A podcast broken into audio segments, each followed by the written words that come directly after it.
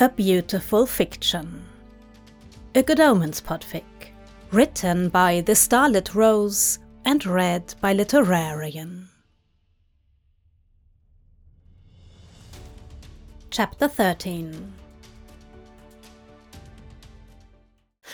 Adam had gone home for the night, promising to return the next afternoon after he sorted out something about his dog leaving Aziraphale and Warlock alone again in the tiny flat. Aziraphale was pretending to read, but Warlock could tell he was being watched. He knew the angel had something on his mind by the way his hands were tapping at the book and how he couldn't seem to stop tugging at his clothes. Warlock stretched sleepily from his seat, turning to sit facing the angel. Aziraphale looked up, bone weary but hopeful, and said, Warlock, I just wanted to thank you for your help. Without you. Warlock shrugged, waved off the praise. He wanted to say more, to tell Aziraphale how much he'd meant to him, how important he became once he moved back to America and had to deal with his parents and their oppressive behavior. How, when he was a teenager, he would pretend in his room that Mr. Francis and Nanny were his parents. After all, they'd raised him until he was nearly eleven. There was so much he still wanted to say, to ask, and all he could muster was, Ah, you is fun. Aziraphale eyed him warily. Warlock, I have known you for much of your life, and you have never been able to hide your emotions particularly well. He glanced down into his lap his fingers twining together nervously. Ah, he started weakly. Warlock, what's wrong? I'm just. just tired and worried about you and Nanny, about my job and school. What if they find out you're here? You've warded the place, but we can't stay here forever. What if they come to the shop and find you've gone? There was more, of course, but he wasn't ready to voice those thoughts, perhaps once things had settled. It made him feel like a child again, confessing his fears to Brother Francis, who would soothe him with a hug and a biscuit, telling him some odd parable before sending him off. There is no need for you to worry about the status of your home or of your education.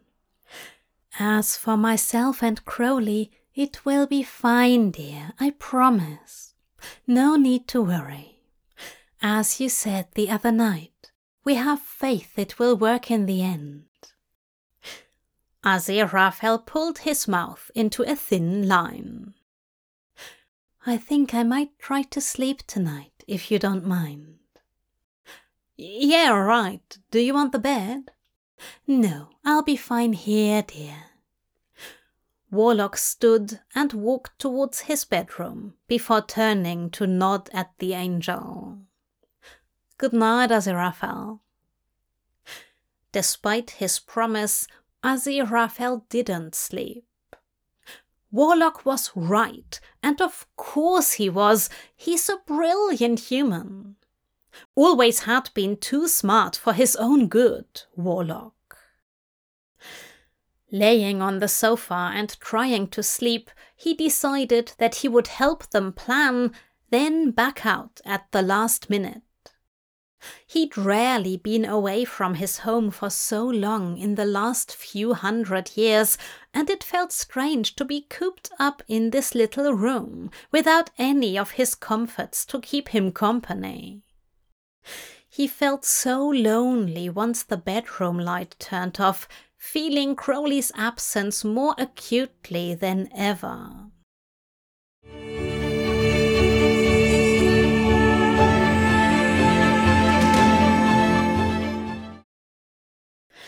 Adam returned the next afternoon, and a plan began to take form. Adam and Warlock would sleuth things out, play detective, and try to find him without the aid of their powers. Warlock was right. Too much power could draw attention, and Aziraphale wasn't sure how they hadn't noticed the demonic energy being channeled through their agent on Earth. Things were looking up, however, planning for their international investigation was riddled with misunderstandings. Oh dear, it seems my passport has expired. Warlock took it from Aziraphale Adam standing over his shoulder as he grabbed the tattered book of stamps, eyes widening in shock at the date 1916. So you still have your very first passport? Don't you ever fly? The angel laughed. Boys, I'll have you know I fly often, but I rarely fly commercially. He winked at Adam, who chuckled. And no, my first passport was from 1450, but I lost that one some time during the Reign of Terror. It was in my coat pocket, and it met with an unfortunate end. The two men glanced sideways at one another. I'm afraid to ask, Adam said as he grabbed the book from Warlock, turning it over in his hands. Don't they ever check it? The angel sighed good naturedly at Warlock. Paperwork is less important when you can use a miracle. Humans typically see what I want them to see. Warlock had stumbled across their booking information while checking his emails. He blinked. Surely not. Aziraphale, why are we booked at the Grand Bohemian? The angel had the decency to look embarrassed. Perhaps a Marriott, then? It ended up being neither, much to Aziraphale's dismay. And later, Warlock and Adam found themselves entirely in agreement on one point in particular that Aziraphale needed a phone. Aziraphale looked at the device in his palm with distaste. Must I use this cellular phone? I have a perfectly good line at the shop. Warlock ran his fingers through his hair in frustration. Aziraphale, you're not going to be at your shop when we're in the States. What if we get separated? What if you need to get in touch with us quickly? He frowned in reply. Adam was checking his bags and making a list of things they would need to pick up once they reached the States. Aziraphale had yet to pack anything. Do we need to pack you a bag? Whatever for. Warlock chuckled at them from across the room as Adam ran a hand down his face. For clothes, Aziraphale, Adam responded with a huff. Oh no, this is quite all right.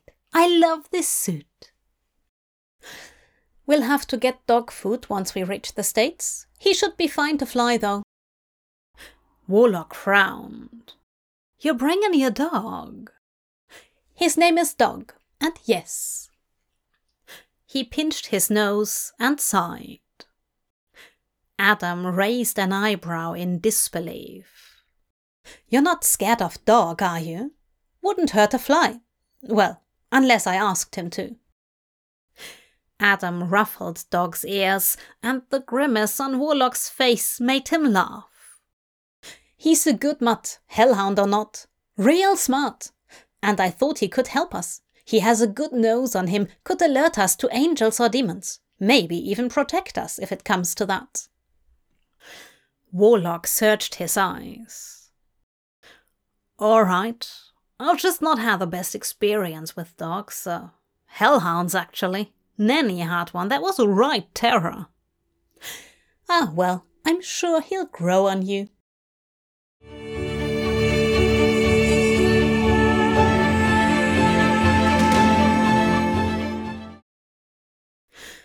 You booked us first class? asked Adam the day of the trip. They were leaving late or very early, depending on how you looked at it. He was looking through the boarding passes Aziraphale had handed him as Warlock dragged his bag downstairs and into the cab waiting for them. A look of confusion crossed his features, and he looked up at Aziraphale to ask, You're not coming with us, are you? Aziraphale shook his head. I never travel, and if I were to be seen near where Gabriel knows Crowley has been living, well, what would heaven think? It's not safe. I'm already putting the both of you at risk as it is. No, I'm putting my trust in your hands once again, Adam Young. I will forever be in your debt. Does he know? Aziraphale nodded his head. I told him earlier.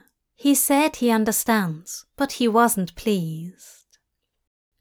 He handed Adam a string bound envelope thick with papers.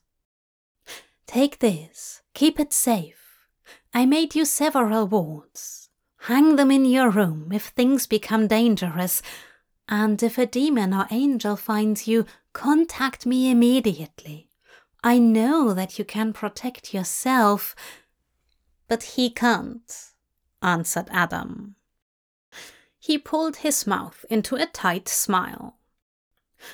No, but you can trust him. He's special, Adam, in ways I'm still not sure of. If he was somehow able to break me free of this prison, I believe he could do the same for Crowley. Adam sighed and tucked the envelope into his backpack before slinging it over his shoulder.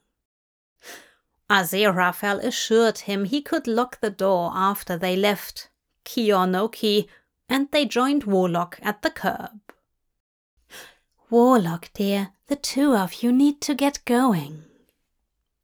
He nodded, concern lacing his features. You told him? I did.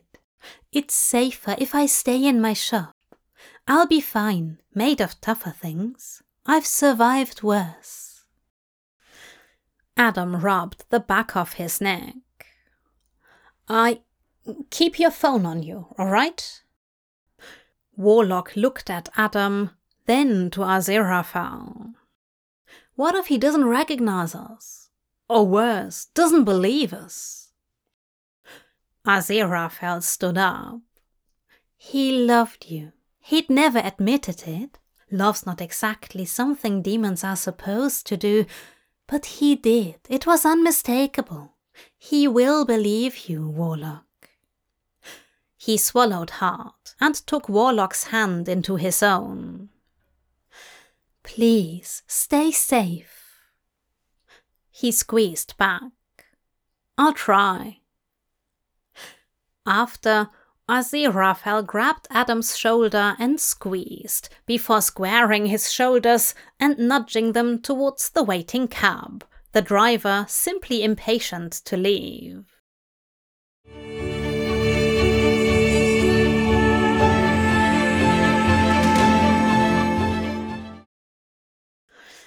Warlock looked at Adam, dog nestled between them in the back seat. We can do this, can't we? Aziraphale believes we can, and so do I, Adam reassured him. We've checked and double checked everything. Let's go. Too antsy to sleep, despite the comfort of their first class seats, they'd spent most of that time talking and Warlock found Adam to be funnier than he'd realized when they were so busy planning with Aziraphale. He told him about growing up, the them, about his nosy neighbor R.P. Tyler, and how summer seemed so much better as a child. In return, Warlock told Adam about growing up with Crowley as his nanny and Aziraphale as his eccentric gardener, about Sister Slug and how he was certain they were magic, even then. about his father's run for the Senate and how much he enjoyed learning and teaching. By the time they landed at Charleston International Airport 13 hours later, Warlock felt he could call Adam his friend. The two men were both exhausted and hungry. Even Dog seemed weary from the trip. They'd left the airport in a rental, Dog happily barking in the back seat, glad to finally be out of the kennel and free to do as he pleased again. Pull in here, we can get coffee and a decent breakfast, Warlock said, pointing at the blocked yellow sign. It had been too long since he'd last had a pecan waffle and was excited to show Adam the simple joy of a waffle and a plate of hash browns smothered and covered. Waffles? asked Adam as he made a sharp left into the parking lot of a Waffle House. Ah, the best. After Warlock introduced Adam to the wonders of Waffle House, they arrived at the hotel. A Hyatt in the historical district, where they checked in and lugged their bags to their room. Two double beds, nothing spectacular, but it would be a comfortable place to rest nonetheless. Dog barked happily as he jumped onto one of the beds, turning around in circles several times before laying down. Warlock walked to the ensuite fridge, taking the bottle of water off the top and drinking it down quickly. He frowned. Adam do you think this will end well? I mean, I hope it does, but there are a lot of ways things could go wrong, and I get the feeling there's a lot that I don't know. Adam glanced up at him. You're right. You need to know more. He frowned from his spot on the bed next to Dog and stood to dig in the bag Aziraphale gave him. I should hang these first. They are similar to the wards Aziraphale decorated your flat with. He was sure I wouldn't need them, said if I'd not been found by now, then I should be fine. But you, on the other hand, well, better to be safe. Warlock bit his lip. But that's not all, is it? He refused to explain to me last night why he wasn't coming. Just kept saying it was for the best. Adam clasped his hands behind his neck. Aziraphale thinks the angels are aware he's figured it out. If not, they will soon, once we find Crowley. He's sure you're the key to it, since you made him remember, and he thinks you can make Crowley remember too. Warlock sat on the bed, looking down at his feet. It didn't feel real. He'd never been brave or adventurous. He'd always taken the safest route when he could. This entire situation was so unlike anything he'd ever done. He'd known Adam for nearly a week and a half. It felt like longer, much longer, really. How many days had passed since Aziraphale returned to his life? Why are you doing this, Adam? What's in it for you? I know why I am. They were more like a family to me than my own. My family. My dad. He's in politics. You've probably heard of him, but he's not nice. Never was. He closed his eyes tightly, hot tears threatening to fall if he dared open them. But Crowley, Nanny, I mean, she was really nice. Her and Brother Francis, they were all I had as a kid, you know? I keep asking myself why I've put my life on hold for this, but it's because when it's all too much, sometimes I'd think of them and it wouldn't be as bad. Oh, that's just what I get for bringing this up on so little sleep, he thought. Adam nodded grimly. I I understand. Sometimes your family isn't related by blood. It's admirable you're doing this, and you're right. He sighed, running a hand through his messy blonde curls. I am in this for something. They know what I am, or better than I do, anyway, and I have so many questions, Warlock, some that I'm scared to find the answer to. Once we've done this, help them find each other, that is, Aziraphale promised to answer them the best he could. Warlock leaned forward and nodded, thoughtful. Adam grew quiet for a moment. I've never wanted the world to end, you know? But I'm always so scared that something I do is going to call the horsemen back. I can do anything I want. Really, I can. Anything I want could be mine, but that's not important to me. I do things without meaning to. I can't tell if someone likes me for me or if it's the odd pull I have on people. I'm glad I didn't turn out to be the Antichrist, and I haven't known you long, but I can't imagine you ending the world. Well, let's hope not. Adam tossed his backpack under the desk and moved to sit beside Warlock. Aziraphale said Crowley was once the Archangel of Healing, said if anyone knew how heaven did this, it would be him. Oh, hey, that explains why I never seemed to stay sick as a child.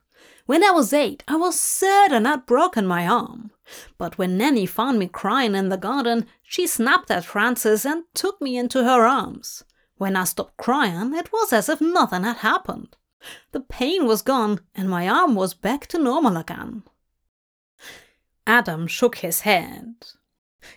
I broke my arm when I was nine. It was horrible itches I couldn't scratch, and no swimming in the pond for the whole summer. That's awful. You. Not being able to swim for a whole summer, Warlock said with a teasing grin. Says the kid with the magic nanny. He chuckled, running his hand through his hair, a nervous habit Warlock had noticed. I can't believe I'm in the States with the not Antichrist. Warlock laughed dryly. Ha! I can't believe I'm in America with the Antichrist. I grew up here, well, about three hours from here, after we left London. Dad grew up in Anderson. It only made sense for him to come back. Adam had Googled Warlock Dowling after getting his initial message.